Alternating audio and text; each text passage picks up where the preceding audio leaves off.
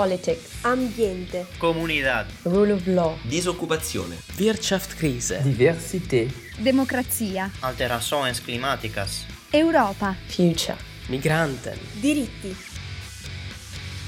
Eurofonica. Noi siamo sempre per la verità.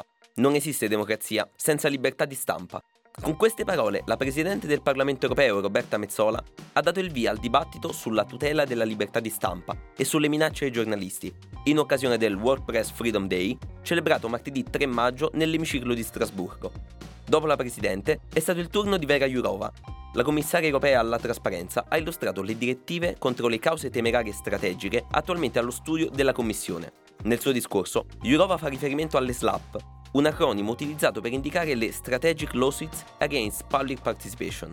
Si tratta infatti di cause legali intentate quasi sempre a fini intimidatori contro i giornalisti, specie quelli indipendenti, per spingerli a desistere dal loro impegno di indagine e di cronaca, innescando in tal modo una spirale del silenzio altamente dannosa per la libertà di stampa e la democrazia.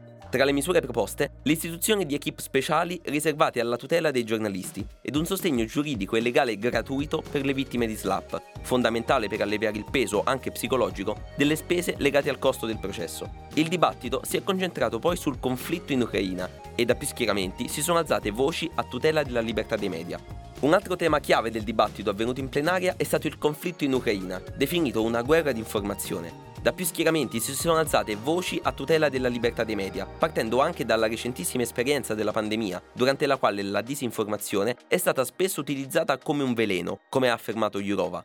L'eurodeputato del Partito Popolare Vladimir Bilcik ha definito i giornalisti ucraini degli eroi, concludendo poi il suo intervento con un monito quanto mai esaustivo. La disinformazione uccide. Daniel Fraund, eurodeputato dei Verdi, ha invece richiamato all'attenzione dei presenti il rischio di monopolio dell'informazione connesso alla corruzione, tirando in ballo la questione dell'emittente ungherese Club Radio, della quale anche noi ci siamo occupati in passato, ma sottolineando come molti altri paesi siano esposti allo stesso rischio, citando tra questi anche l'Italia. Per concludere la celebrazione di questa giornata dedicata alla libertà di stampa, la Presidente Roberta Mezzola ha inaugurato ufficialmente la seconda edizione del premio di giornalismo intitolato alla memoria di Daphne Caruana Galizia, per mezzo del quale il Parlamento intende continuare a difendere la libertà d'espressione, la pluralità dei media e il giornalismo di qualità, come ha chiosato la stessa Mezzola. Il premio è riservato ai giornalisti professionisti che si sono particolarmente distinti con lavori relativi ai principi e ai valori dell'Unione Europea, come i diritti umani, la democrazia e lo Stato di diritto. La cerimonia di assegnazione del premio avrà luogo il 16 ottobre, giorno in cui Daphne Caruana Galizia venne assassinata per il suo impegno giornalistico e sociale contro la corruzione. Simone Matteis, da Strasburgo, per Aerofonica.